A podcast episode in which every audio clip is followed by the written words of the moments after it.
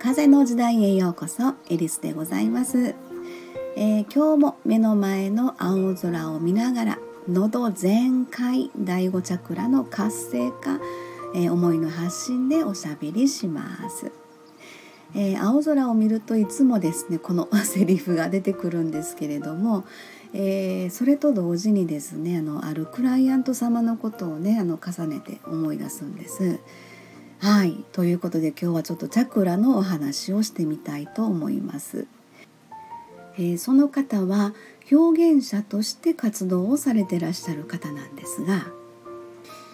えー、昨年サロンに、えお越しいただいた時にこんなことをちょっと言われたことがありました。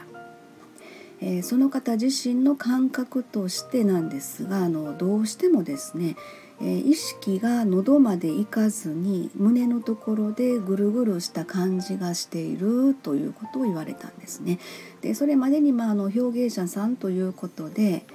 えー、第5チャクラ喉を活性化して思いの発信、えー、してくださいみたいなお話もねちょっとさせてもらってたんです。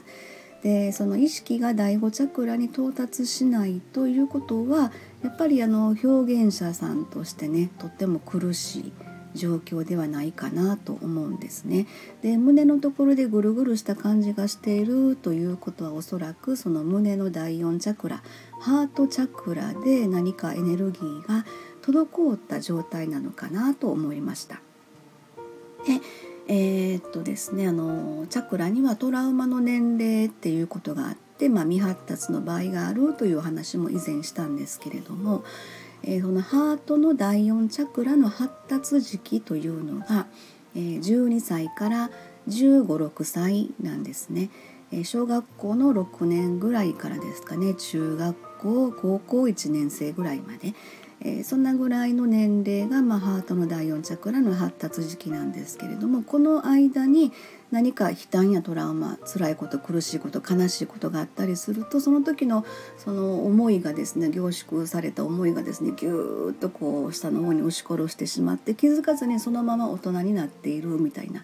ことがあのあったりするんですよね。でそんなお話を、えー、クライアント様にしまして、まあ、後日それからご連絡がありました。そしたらね、えー、中学の時の嫌なことを思い出したって言うて言われたんです。あそうなんですか？ということでお話また聞かせてもらったんですけれどもその時にですね、まあ、ちょっと嫌なことがあって、えー、中学の時のクライアント様がまあちょっと悔しい思いで負けるもんかっていうふうな思いでギュッとこうねなったらしいんです。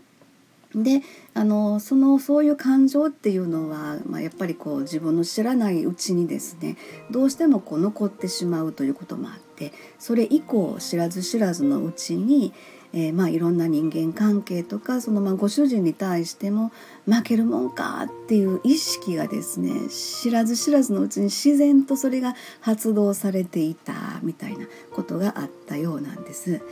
えー、でまあここでインナーチャイルドという言葉があの出てくるんですけれども、えー、中学の時のクライアント様がずっとですね、えー、まあ、負けるもんかっていうことでこれまで頑張ってこられてた。でそれから、まあ、インナーチャイルドを癒すお話をさせていただいたりとかですね、えー、まあ、あの今現在大人になっている自分に対して目の前に起こっている事象とかあの何かそういう問題が起こったりとかした時にですね。負けるもんかの中学の時の自分がそこで頑張るんではなくて今の大人になった自分がそのことにしっかりと向き合っていくっていうふうなことをですねちょっとお伝えさせてもらったですね。はいでえー、まあ、あの第4チャクラの癒し方っていうのは